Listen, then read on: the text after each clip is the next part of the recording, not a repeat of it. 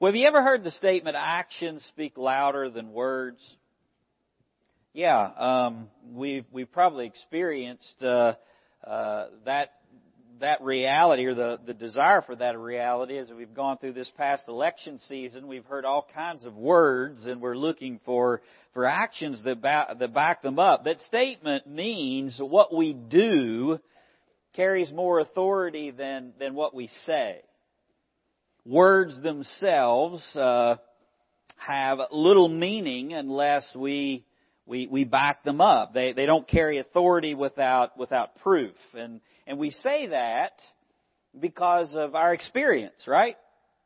We talk about politics. There's uh, there's a lot of talk and and little uh, little action. But that statement doesn't apply to God. Do you ever think about that? Um, the words that he speaks have inherent authority. Actually, they they move men to action. They not only carry authority, but they actually create. Uh, when God speaks, the worlds come into being, and creation is set into motion. By the very words of His mouth, the heavens were made, and by the, the voice of God in the Bible, faith forms in the heart. Faith comes by hearing, hearing by the word of Christ. It's, it's the words of God that give us, give our faith something to attach to. Faith is our believing response to the promises of God. You, you hear the call to repent and believe, and that gives you something to, to respond to. And then the, the very, the very work that God does through the Holy Spirit in our, in our heart comes through, through the Word. The Spirit saves and sanctifies. He uses the, the, the Word. And because they're God's Word, they, they carry authority. Um, and they, they actually move uh, to action, move men to action. And last week, uh, or week before Thanksgiving, last time we were in the Gospel of Mark, we're starting that book. We're up through chapter 1. Uh, verse 16 is where we're going to be this morning. Last week, Mark introduced us to Jesus as the, as the King, and, and he makes this call to, to enter into the, enter into the kingdom. He's the coming one. And he is the beginning of the, of the gospel. He's God's son. And after John's arrest, Jesus is led by the Spirit into Galilee and he begins to preach and he, he declares the time is at hand and, and he calls people to, to enter the, enter the kingdom and responding to to the gospel. And we talked about the three different aspects of the, of the kingdom. There is a future kingdom that's coming for Israel, a literal thousand year millennial reign of Christ. We heard about it this morning in, in the book of, in the book of Isaiah. And, and here is the, the king coming on the, coming on the scene and the kingdom's going to come in stages. And his message was simple and it was pointed and it demanded uh, a decisive response. He was preaching the gospel of God, and his expectation was, his call was for people to repent and believe. And Jesus, as the Son of God, has the authority to issue that call. And Mark now demonstrates that, that authority in the next scene, in the calling of his first followers, in the calling of his disciples. In the next three paragraphs in, in the in the Gospel of Mark, Mark demonstrates the authority of Christ by calling his first disciples and then exercising authority over the, over the spiritual realm, over demons, and then over physical sickness whenever he heals Peter's mother-in-law. All of those scenes are to demonstrate the authority of Christ. And what an amazing authority he, he has. Well, I think what's amazing about this passage when I first started looking at it to preach the, this morning was that he exercises this authority by his voice alone. Jesus speaks and men obey. Demons submit. Sickness flees and the lame walk. He does nothing more. He doesn't bear a sword. He doesn't set himself up with some uh, kingly procession. In fact, he does just the opposite. We saw that whenever he he goes and associates himself with this baptism of uh, for repentance of, of John's. He goes to the wilderness and and he he then bears the the temptation that that Adam failed to do. And now he's, he's on the scene as John is arrested. We talked about how Mark skipped over a lot to bring us to, to this place because he has a specific purpose to communicate. And he begins to preach.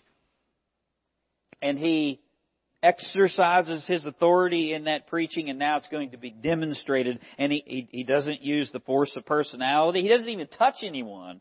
He just speaks and people obey his command. And our actions may speak louder than our words, but Jesus' words have, have authority. And Mark's going to demonstrate that for us this morning. So if you're not there, open your Bibles to Mark chapter 1, and we'll read verses 16 through 20 the first disciples here are, are called. The Bible says, and he walked by the Sea of Galilee, or as he walked by the Sea of, of Galilee, he saw Simon and Andrew, his brother, casting a net into the sea, and they were, for they were fishermen.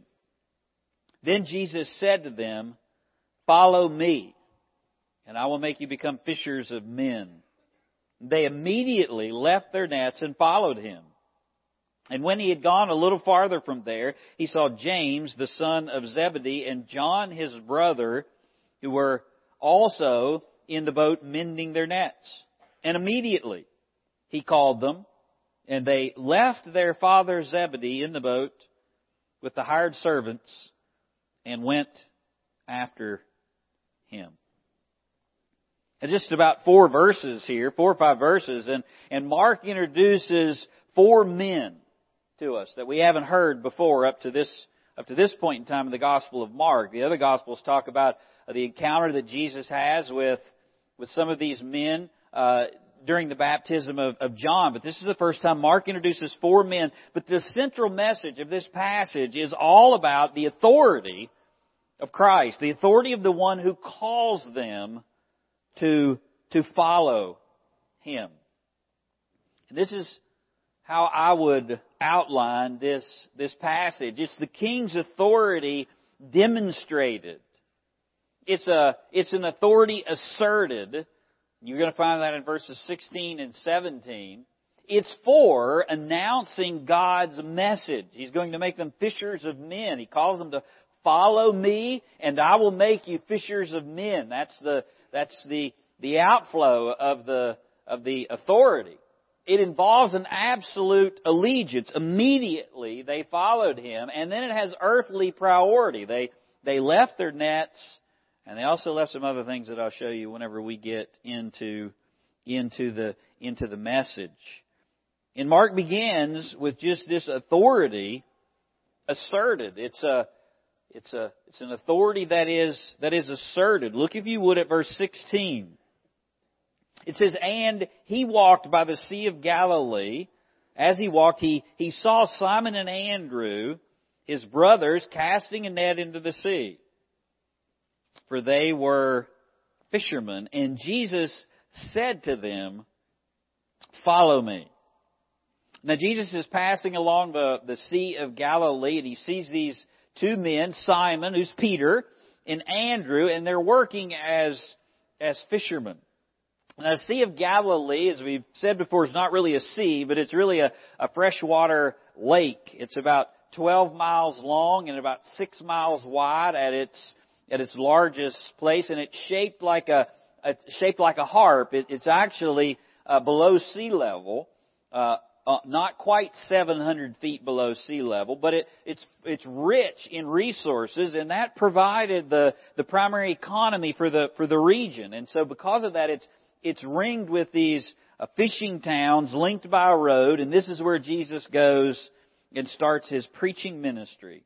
And as Jesus is is walking along one of these roads, he sees Simon and Andrew engaged in the daily business and he issues a command for them to to obey. It's a it's a command to be obeyed. I mean you just you can't get around that. This is this is not an invitation. this is a command. And they are they're called to follow him and he asserts his authority as God. There's no build up here, there's no cajoling, there's not even a message of why they should do it. He just commands based upon divine authority. And following him meant to follow his, his teaching first and foremost. It was a call to submit to, to his teaching and to his authority. And when you think about it, that's exactly what being a Christian entails. Christians are called disciples. They're called followers. And of course, there's a moment in time when you begin to follow, but then that's what you do. From that point forward, you, you follow Christ and you don't follow the still small voice or things in your head. You, you follow the Word of God. This is the, this is the commands. These are the commands to us and we place ourselves under that and we, we follow Him. The Bible is the Word of Christ and therefore it has His authority. And when we repent and believe and we hear that message and respond to it, we're placing ourselves under the Lordship of Christ. He's God. It's, He's, we've said a hundred times, He's not just our get out of hell free card. He's, He's both Christ and Lord. That's what the apostles preached. And you see that in the book of Acts. We place ourselves under the, the authority. Now I've heard people say, um, I like Jesus, but I don't like you Christians. Have you ever heard people say that before. Now, we could probably own some of that, I would guess. We're knotheads at, at times. I would say the reason that they say that is to try to skirt the issue of their own sin and being confronted with the truth. But have you ever heard somebody say, I follow Jesus, but not the Bible? Have you ever heard anybody say that? I, I follow Jesus, but, but I don't, I don't follow the Bible. I mean, that's the most ridiculous statement I've ever heard before in my life. I mean, how do you follow a person but don't follow his, his teachings or, his, or, or what he says.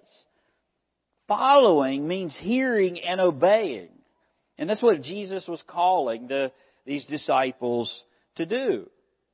And the lesson for us, I think, as we do ministry today, is that we assert the same delegated authority when we speak God's words to others. The words of, of God have, have authority we speak on, on His behalf and we share the gospel or when we bring the word to bear on somebody's, somebody's life.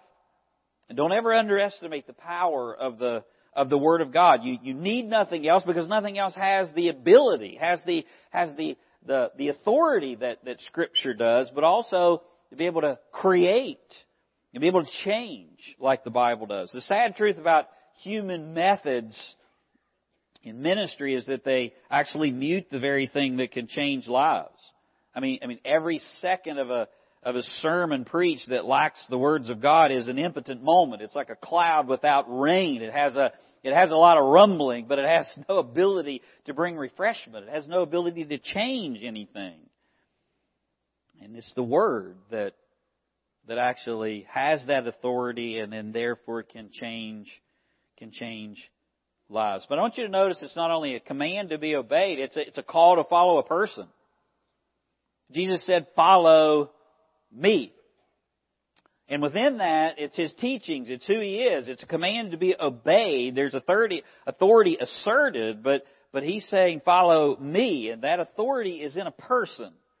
Now, I don't have any authority. I, I don't, I don't have any, uh, uh, massive sway of personality that just commands people to want to to follow me like like some men. I don't have authority here. I don't have authority in my home. I don't have much authority at all. But the, one of the authority that I do have is to repeat to you the words of God. That's the authority. And this is the authority that we speak. And I don't call you just to follow the words of Christ. I call you to follow Christ Himself. That authority is in is in the person of Jesus. When you hear this command, when Jesus said to them, He searched this authority, this divine authority, commands them to follow me, which word do you hear emphasized? Follow or me? Do you hear the command part or do you hear the, the object, the, the me part? You know, one's not greater than the other. They, they can't be separated. You, you become a disciple by a decision to obey, but a disciple is a follower of a person. And obedience for the Christian is about relationship. And one of the greatest things about Christianity that's different from all other so-called faiths is it's not just a call to follow teachings or philosophies, but to, it's a call to follow a person. And that person just happens to be the Son of God. Happens to be Jesus. Jesus Christ is not a, a dead philosopher or a dead prophet, but a living Savior. And He walks with you and He talks with you. He's personal. And He'll be with you even as He calls you to obey His, His command. You ever feel burdened by the commands of Christ? Is that because His commands are difficult to obey sometimes? Possibly. But Jesus says it's a yoke, but His yoke is easy and His burden is, is light. Obedience without relationship will get you dry very quickly. You might need to focus on the me part of Christ's statement. Rather than just hear follow, follow, follow, you need to hear follow me. It's the lover of your soul that calls you to follow him. And it's in following him that we get the privilege of, of telling others about the same truth. It's an authority asserted. It's a command and it's a it's also a, to be obeyed and it's a call to follow a person. And what does he call them to do? It's for announcing, it's for the announcing of, of God's message. At the end of verse 17. He says, follow me and I will make you become fishers of men. And that's an obvious analogy. He's walking by the Sea of Galilee. They're actually fishing and he says, I'll make you fishers of men, not fishers of fish. But what we hear and what they hear may be something different. What we hear and what we likely think about whenever we think about fishing, they may have understood something more significant. They may have understood the concept of fishing for men in the Old Testament. I mean, we hear the analogy, they're fishers and fishers of fish and Jesus is calling them to be fishers of men, but when they have, would have heard being a fisher of, of men in the, in the eschatological concept, it had an Old Testament meaning. And fishing was not done the way we fish. The idea of fishing for men originally comes from Jeremiah 16. The context is the 12 tribes of Israel are scattered among the nations and, and they're in bondage just like they were in, in Egypt and, and God is going to call them out of the nations. And there's going to be something greater than what he did in, in Exodus. And look at this, this analogy, this concept of becoming fishers of of men. Now remember, John the Baptist is uh, the, coming in the spirit of Elijah, and he's coming in order to prepare the people for the coming one, the Messiah. Jesus steps forward as that coming one, associating with that message of judgment in and in in the wilderness, and then he begins to preach as he takes over his earthly ministry the gospel of God. Jeremiah 16 says, in however days will surely come, says the Lord, when it will no longer be as the Lord lives, who brought the Israelites out of Egypt, but rather as the Lord lives, who brought the Israelites out of the land of the north and out of all of the countries to which they have been banished, to which He had been banished them. I will bring them back to the land in which I gave their fathers. Look, I will send many fishermen, says the Lord to catch them. O Lord, my strength, my fortress, my refuge, in the days of distress to you will the nations come also from the ends of the earth. Jeremiah proclaims that not only are the Israelites coming back to the Lord from the nations, but the nations are coming to the Lord as well. Being, becoming a fisher of men, being calling them to become fishers of men was to announce God is doing that work right now. That's not the only imagery that's in Jeremiah. Not only as fishermen, but there's another analogy in Jeremiah that Jesus uses. The Lord also promised to give the people new shepherds who would guide them. Jeremiah 23:1 Woe to the shepherds who mislead and scatter the flock of, of my pastor says the Lord. Therefore, thus says the Lord, the God of Israel, against the shepherds who shepherd my people, you have scattered my sheep and driven them away. You have not cared for them. And I will take care to punish your evil deeds. I myself will gather the remnant of my flock from all the lands to which I've driven them and bring them back to their meadow and they shall increase and multiply. I will appoint shepherds for them who will shepherd them so that they need no longer fear and tremble and none shall be missing, says the Lord. Behold, the days are coming, says the Lord. I will raise up a righteous branch to David. As king, he shall reign and govern wisely. He shall do what is just and right in the land. Now, the Lord says he'll remove the old shepherds, uh, the, namely the scribes and, and Pharisees. He's going to replace them with, with new shepherds, the apostles, and then ultimately you and I. So here, Jesus calls Simon and Andrew to be fishers of men. God's going to send out fishermen. He's going to recover the Israelites from the nations. He's going to call them. And he's also going to call the nations to himself. And then he also uses this analogy in Jeremiah of shepherds. Do you remember how this is Peter's calling? Do you remember the last word we hear about Peter at the end of the Gospel of John in chapter 21? After the resurrection, Peter and John and the rest of the disciples, they go back to doing what? They go back to fishing, catching fish. And you remember they don't catch anything and Jesus comes along and he's standing on the bank and they catch this great catch. Peter realizes it's the Lord. He jumps out of the boat. He swims to Jesus. They have breakfast on the bank. And then Jesus asks Peter some specific words. Do you love me? And do you remember how Peter responds? Do you remember what Jesus says to Peter? Peter, if you love me, feed my lambs. Tend my sheep. Feed my sheep. He's fulfilling Jeremiah. Jesus is saying to these men, as he calls them to become fishers of men, the time is at hand when God will gather Israel and the nations to himself, and he'll use the disciples to do that, and they're going to be God's fishermen and God's shepherds to gather them and, and feed them, and that's exactly what, what we're called to do. It's exactly how Ephesians describes the gifts that Christ gives to His church. He gave some apostles and prophets who laid the foundation of the church, and He gave some evangelists, the fishermen, and some pastors and teachers, the shepherds.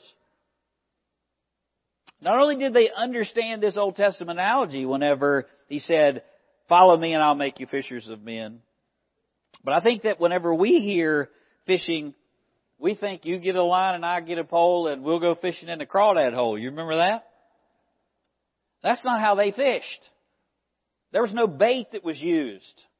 They didn't go down and get some night crawlers or some grub worms and bait a hook and throw it out there. The net was thrown. There was no bait. The net was thrown and that overtook the fish with weights. It's a round net. They spun it and it fell out and then it fell and whatever fish were caught under the net, it sunk to, to the bottom and then they pulled and it drew the net in and then they drew it up into the, into the boat. The fish were captured by the net. They're drawn in. Fishing was not dependent upon choosing the, the right kind of bait.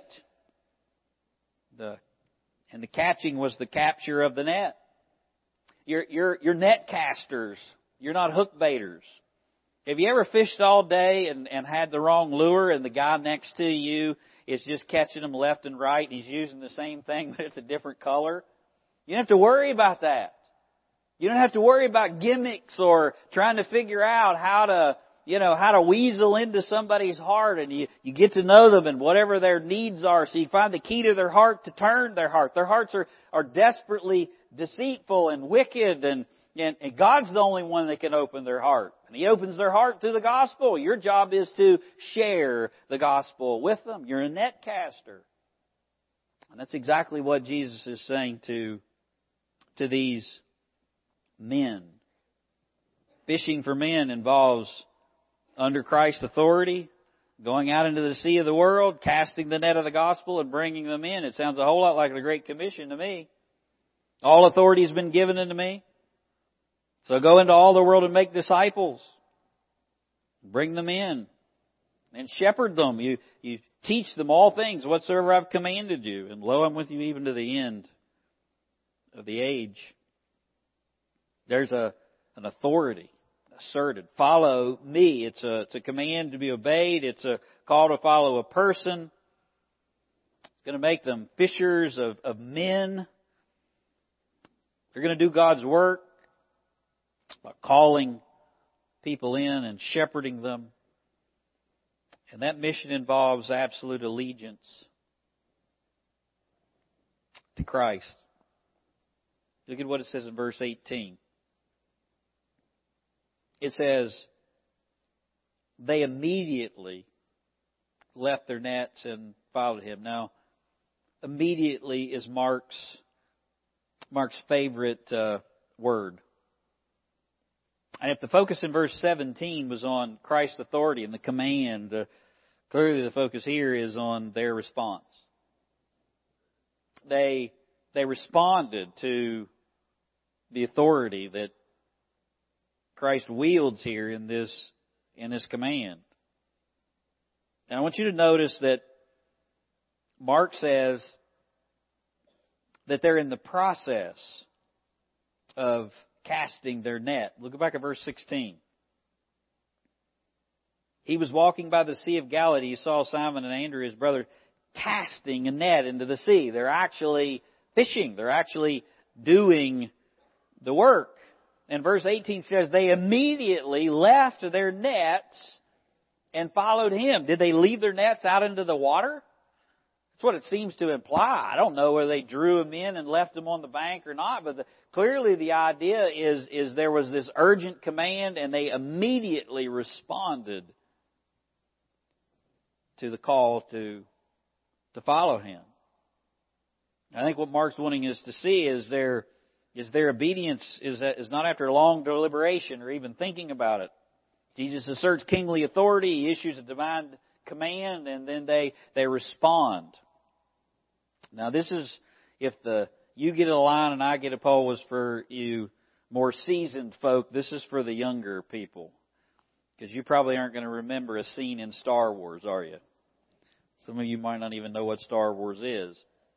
There's a scene in Star Wars where Luke goes to find Yoda and he's going to be trained and and during his training Luke's ship begins to sink down in the swamp and Yoda tells him to lift it back up, you know, use your, your Gnostic Jedi powers or whatever they're trying to communicate to us there. And Luke has doubt about it and, and he says, I'll try. And Yoda has this famous line. He says, do or do not. There is no try.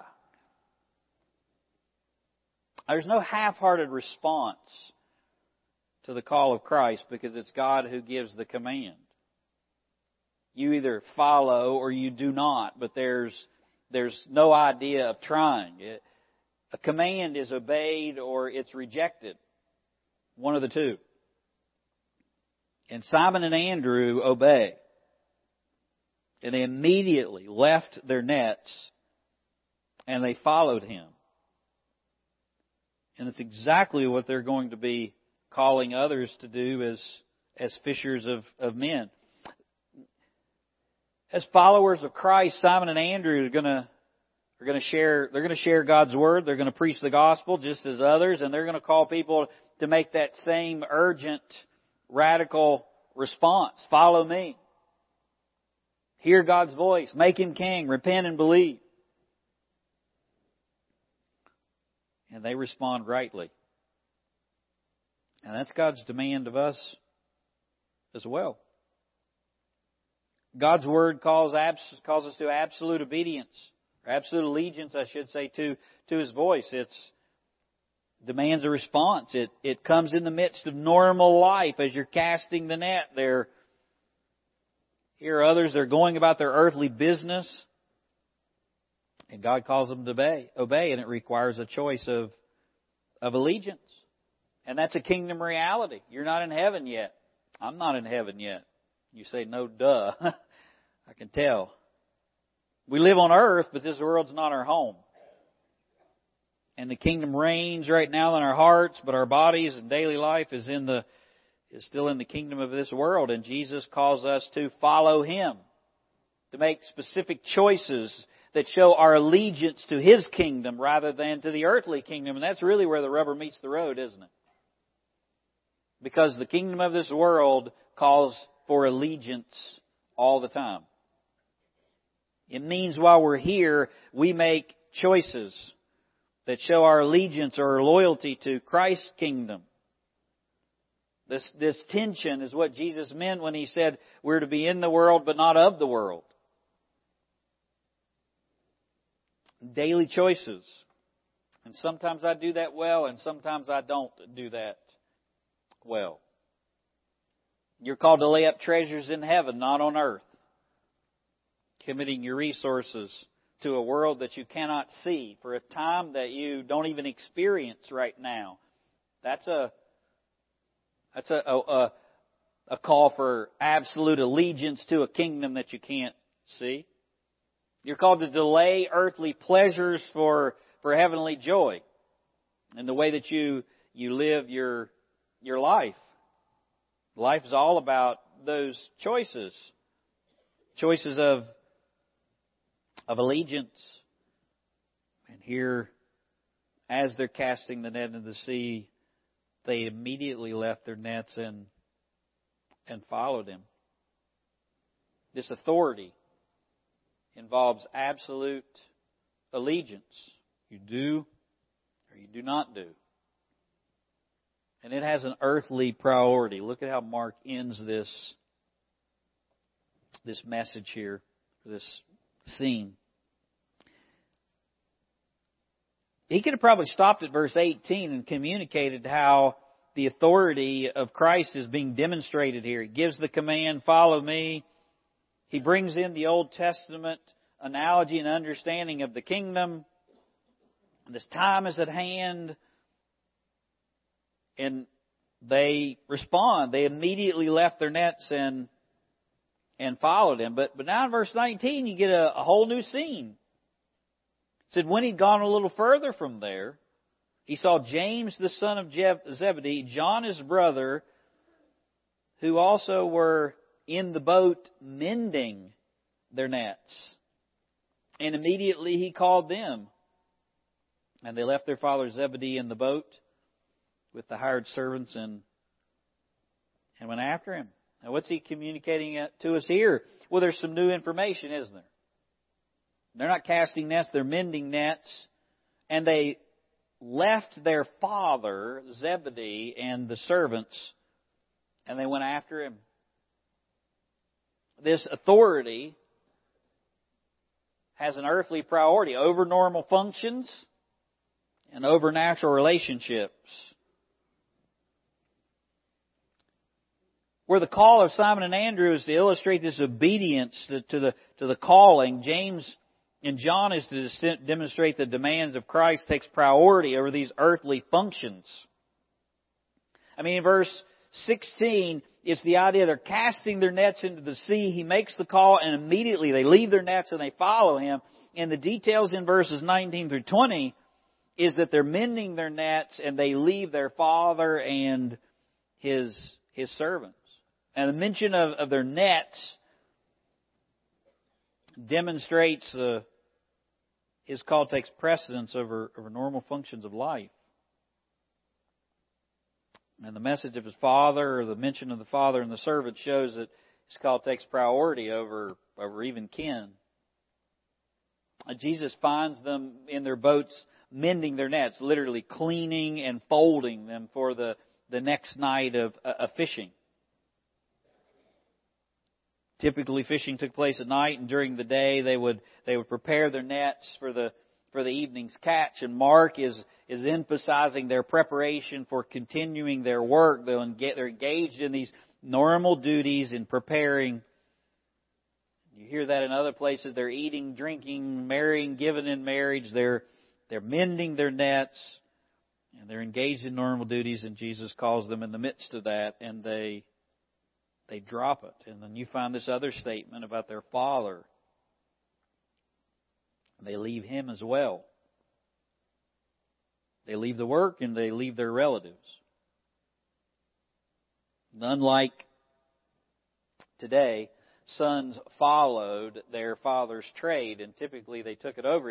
If your father was a carpenter, then then you became a, a carpenter. If he had a fishing business, then you became a fisherman, and likely took over the the fishing business. And that's exactly what these sons would have would have done. And and the call to follow Christ takes priority over both. They didn't just leave a job, they left a family, they left this heritage, they, they, they left the fishing business, and they left their father sitting right there in the boat with the other servants. This is not a small operation.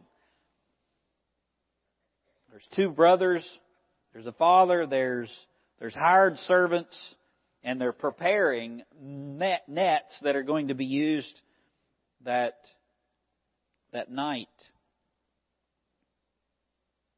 In verse 20 it says, And immediately he called them, and they left their father Zebedee in the boat with the hired servants and followed him or, or went after him. The call to follow Christ takes priority over both normal things of earth, for lack of a better way to say it, and also natural relationships. Following Christ may put you at odds with, with your chosen career, and it may put you at odds with your, with your family. Now, we may not experience that to the same degree as people in other countries do, but, but it's possible. I've told you the story about whenever I left the business world to move here to Lynchburg, the most difficult phone call I had to make was my dad, who was in business. And to respond to him, or respond to, to Christ and call him and share with him what I was getting ready to do was, I didn't want to disappoint him, frankly. I mean, it's my father. I, liked hearing my father say, well done but I wanted to hear my Father in heaven say, well done even more. There's nothing wrong with wanting to honor your parents. In fact, it's a command. You obey them as children and you honor them all of your life. And I wanted to honor my father, whether he was following after Christ or, or not. But the, but the call of, of Christ has, has earthly priority, has eternal significance, but it's a priority in earth. It may put you at odds with your chosen career, obeying Christ. May call you to focus on your family rather than on a second home or a big nest egg, two incomes, being a career woman, whatever it the world peddles, you'll typically find the Bible saying exactly the opposite. And that'll cost you something in life. I can remember sitting down with Tracy making the decision after she graduated from college and she was already working for Braley and Thompson when Bailey came along. It wasn't something forced. It wasn't some heavy-handed thing, but we sat down and prayed and talked about her staying home with him. And that's just how simple it started. Didn't know what the future was going to hold. And we had people say to her in my presence, you know, why do you want to waste your education? I mean, think about what they're saying. Are you want to waste your education on just being a mom or just your kids? You want to waste your education on your kids? Think about how offensive that is. Not wasting education, not wasting anything on. It costs you something though. You had two incomes at that point. It's a wonderful story how the Lord continues to provide. And here's an example of following Christ it's the priority. It really is Jesus first. What's taking precedence? What's the ruling priority in your life? Well, back to our original introduction. It's not what we say, it's also what we do. Following Christ, the priority is that the priority in your life? He's the king. And following him means coming under his authority. And He exercises that authority through the Word. And that's what we place ourselves under. And it may work itself out in your life in, in different applications, but the authority is the, is the same. You have to wrestle with, with God and the Word and the Holy Spirit of how you work out some of those permissible angles in your, in your family. But the priority and the command is the same. Jesus is God.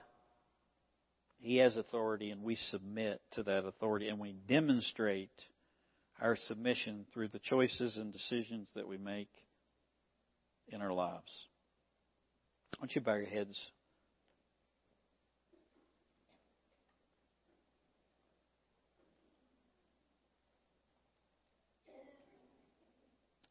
Speaking of choices and decisions, the gospel is an invitation, but it's also a command. Repent and believe are not options, but a demand that every human being should obey. Jesus says in John 12:48, "He who rejects me and does not receive my sayings has one who judges him. The word I spoke is what will judge him at the last day." John 3:18 says, "He who believes in him is not judged, but he who does not believe has been judged already because he's not believed in the, the name of the only begotten Son of God." Where you don't, you're not in a neutral position. You're in a world of hurt. And the gospel is an invitation, but it's also a command to repent and believe because of that condition that I was in and that you may be in this morning. It's an invitation because it's God's grace that it would even be an option. What we, what we all deserve is hell, and it's a, it's an invitation because of grace. And as our Creator, God has the right to command, and the fact that people refuse to obey is an evidence of, of their rebellion, not God's lack of authority. God's not a beggar in the gospel. He's the giver of bread, and He invites you freely, anyone, to take of that bread. And He says, repent and believe, and it's His grace that gives you the opportunity to do that. And those who, who heed that call will be saved, and those who reject it will be judged by that same, those same words, that same call on the last day. Where are you? Jesus issues you a call follow me. If you follow him, it'll cost you something. But he'll be with you. He'll give you purpose in life. He'll take you to heaven whenever you die. It's the best deal in the world. Dita Lewis told me that she said if I could just if I could just give you a second taste what it feels like to know Jesus. She said, You'd run to him, but I can't. If you don't know the Lord, He calls you to follow Him today, and He offers you that grace freely. Father, as we come before you, we we confess, we, we know that you're God, we know that your word is is authoritative. And we know that we, Lord, we don't always do what we're supposed to do. And we ask you for mercy and, and grace in the midst of that. And as you've demonstrated your, your authority in, in Mark this morning, we would ask that you would help us to obey you fully, immediately, to not let anything else take priority in our life. And Father, as we make these choices that we do every day, even this week coming up, that you would you would help us to to make sure we have the right allegiance to the right kingdom. And Lord, for those who have never made Jesus King I, of their life, I, I pray He is King. I pray that they would just bow the knee, say, Lord, help me, save me, even today. Thank you, Lord. Thank you for loving us. We love you. In Jesus' name. Amen.